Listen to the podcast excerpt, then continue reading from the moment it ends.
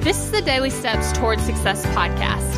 I'm Kayla Celeste, and if you're ready to show up for your goals, your business, and your life, then you're in the right place because I'm going to be sharing with you the tips, the tricks, and the strategies to help you get things done and actually accomplish your dreams.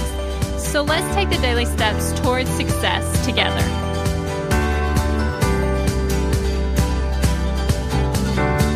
Okay, so are you seriously loving the new intro? Because I am, and honestly, I'm so excited about it because it's so awesome. Okay, so let's just go ahead and get into this podcast episode. Now, I wanted to talk to you about what I'm doing and this awesome thing that I was telling you about in the last episode, and that is I'm only working two hours a day.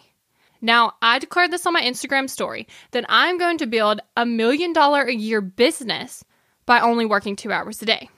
May seem crazy to you, may not, I don't know. But what I wanted to share with you is the way that you see business is the way that business is. So if you believe that you can build a business like that, then you can. But if you believe that it's not possible, then you'll never even try. Now, that's a quote from James Wedmore, and I'm telling you, I am loving all the things that I'm learning from him.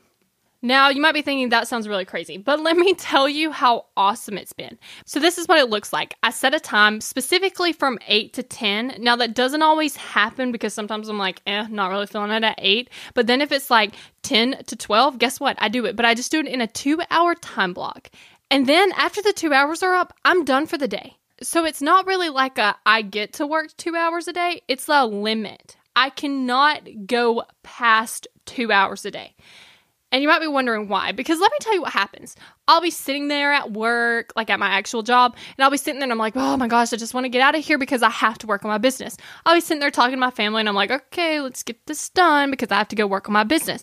I'll be sitting there doing all these things, and in the back of my mind, I'm sitting there thinking there's something else I should be doing, and it's working on my business. And as you can tell, that does not help you be present. And honestly, it causes a lot of annoyance because you always feel like there's something else that you need to be doing.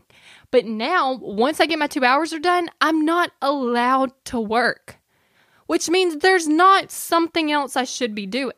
Also, another benefit of this is you have to do the right thing because you don't have time to do the stuff that you don't have time to do. So it actually forces you to prioritize and it actually forces you to delegate the things. See, I have virtual assistants, which means when I have something that I shouldn't be doing, I delegate it to them. But like all of us, we don't always delegate the most important things. But when you only have two hours that you're allowed to work, guess what? You have to. So that's another thing. And a final thing that I wanted to mention about this is it forces you to do the right things. See, I had a plan for the week and I was going to do all these things and all these things and it was going to be great. Then I limited my time, and guess what? The tasks that I were doing changed. Now, I may not have even been working two hours a day before when I made this plan. I may have only been working for an hour, but you know what? I felt like I had more time because I say, you know what? I'll do it later. But now there is no later. I don't get later. I get today and I get these two hours. So, you know what I started doing? The most important work. And honestly, I have gotten so much done. Like, honestly, more done in the first two hours than I was to get done in the entire week. Now, I was to do more tasks, but they weren't to be the right task. Now, you might be thinking, this sounds really interesting. Like, I want to see where this goes. I want to know what's happening. Well, lucky for you, I'm going to continue talking about it on the podcast because it's bringing in some really awesome insights but where you're really going to get the most, like, okay, this is what she's doing. Okay, I see that. This is cool. This is fun, is on Instagram stories. Now, by the time you listen to this, the first Instagram story is going to be long gone because they only stay for 24 hours. But if you go to my Instagram at Success by Kayla, you can actually go to my IGTV and I will have each week of the Instagram stories put on there so that you can go back and watch to see what I'm talking about because honestly, I batched the podcast, so it's to be like an entire month ago. But you can catch up and you can see how excited I am. You can see the things that I'm doing, and you won't miss out. Thank you for listening to the Daily Steps Towards Success podcast. Make sure you tune in tomorrow. After all, we're in this together, one step at a time.